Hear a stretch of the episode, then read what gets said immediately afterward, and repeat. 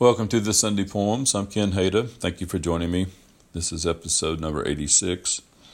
Today I want to read a couple poems that challenge a uh, an aesthetic vision of life that we often hold dear, that we often assume to be true, and that is the notion that beauty has some eternal, lasting value.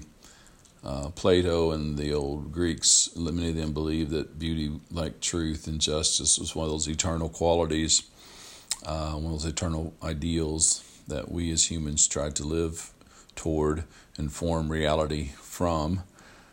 Um, Keats, the famous uh, romantic poet, famously said, Beauty is truth, truth, beauty. That is all you know on earth and all you need to know. That famous ending of his poem, Ode on a Grecian Urn. Um, but I want to look at a poem here by Leonie Adams uh, titled April Mortality, which seems to challenge that notion. Uh, seems to suggest that beauty is temporary, uh, maybe a fantasy, uh, or at least it's not ultimately satisfying because, precisely because of its limitation, because of the looming idea of death and the mortality of it all. And certainly some romantics wanted to say that death is also beautiful. Um, but the fact is, is that the thing that we hold beauty and that we organize our life around can often be interrupted. So let's see what it says. April mortality, Leonie Adams. Rebellion shook an ancient dust, and bones, bleached dry of rottenness, said, Heart, be bitter still, nor trust the earth, the sky, in their bright dress. Heart, heart, dost thou not break to know this anguish thou wilt bear alone? We sang of it an age ago and traced it dimly upon stone.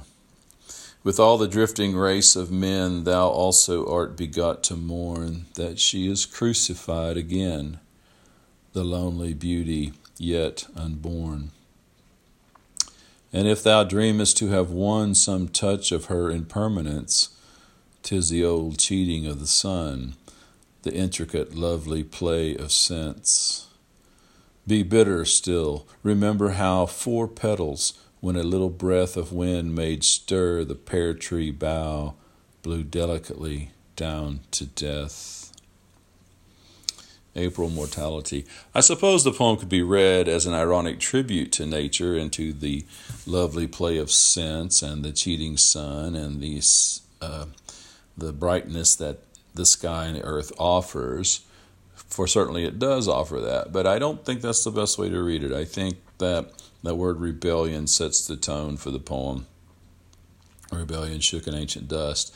And I think rebellion is rebelling against the notion that beauty has some sort of permanent, lasting uh, value, some eternal quality.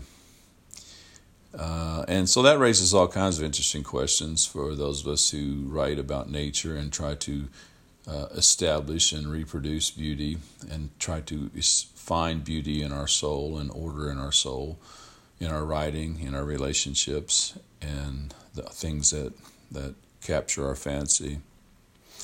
So, on the one hand, you have Keats, beauty is truth and truth is beauty. On the other hand, you have Wallace Stevens, a contemporary of Adams who says death is the mother of beauty, mystical, within whose burning bosom we devise our earthly mothers waiting sleeplessly.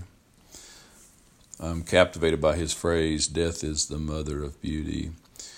So maybe that's the thing. Maybe that's why uh, beauty is um, suspicious in Adam's view, because it is mortal and it can't last. And even in the most beautiful situation, we perhaps need to be reminded of that. April mortality. The mortality is is in our face. Um, it seems to me that the speaker in this next poem is unable to come to terms or is just now coming to terms with the sense of loss and I think that beauty and death and loss, uh, fantasy, hope, those kind of things um, have to be situated and contextualized. So, anyway, here is a poem that I wrote that uh, roughly follows along this, this whole idea of, of the momentary bliss. The fantasy of being loved is not what you think, not what you want to believe. It is a cloudy day in March, a neurotic backsliding toward winter after a bright, uplifting taste of sun taking blue December away. It is the promise, a broken promise. Fool, you are not a mythical hero. Why do you want this tragic end? You can't have it both ways. You cannot make a future from something that never has been. Can you spring a flower from seed that has been spoiled? So, I'd like to finish today's program uh, with a Wallace Stevens poem, and this one is titled Of Mere Being. Uh, perhaps that's what it ultimately boils down to.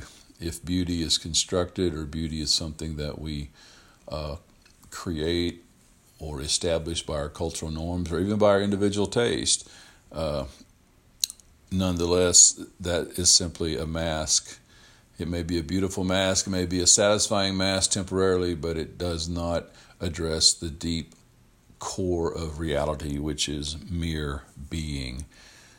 So let me end with Wallace Stevens of mere being. The palm at the end of the mind, beyond the last thought, rises in the bronze decor. A gold feathered bird sings in the palm without human meaning without human feeling, a foreign song. You know then that it is not the reason that makes us happy or unhappy. The bird sings, its feathers shine. The palm stands on the edge of space. The wind moves slowly in the branches. The bird's fire fangled feathers dangle down. Mere being it is not the reason that makes us happy or unhappy. Thank you for joining me on this program. If you would like to see information about my books and my other uh, activities, you can check out kenhada.org. Until next week, I'm Ken Hada with the Sunday Poems.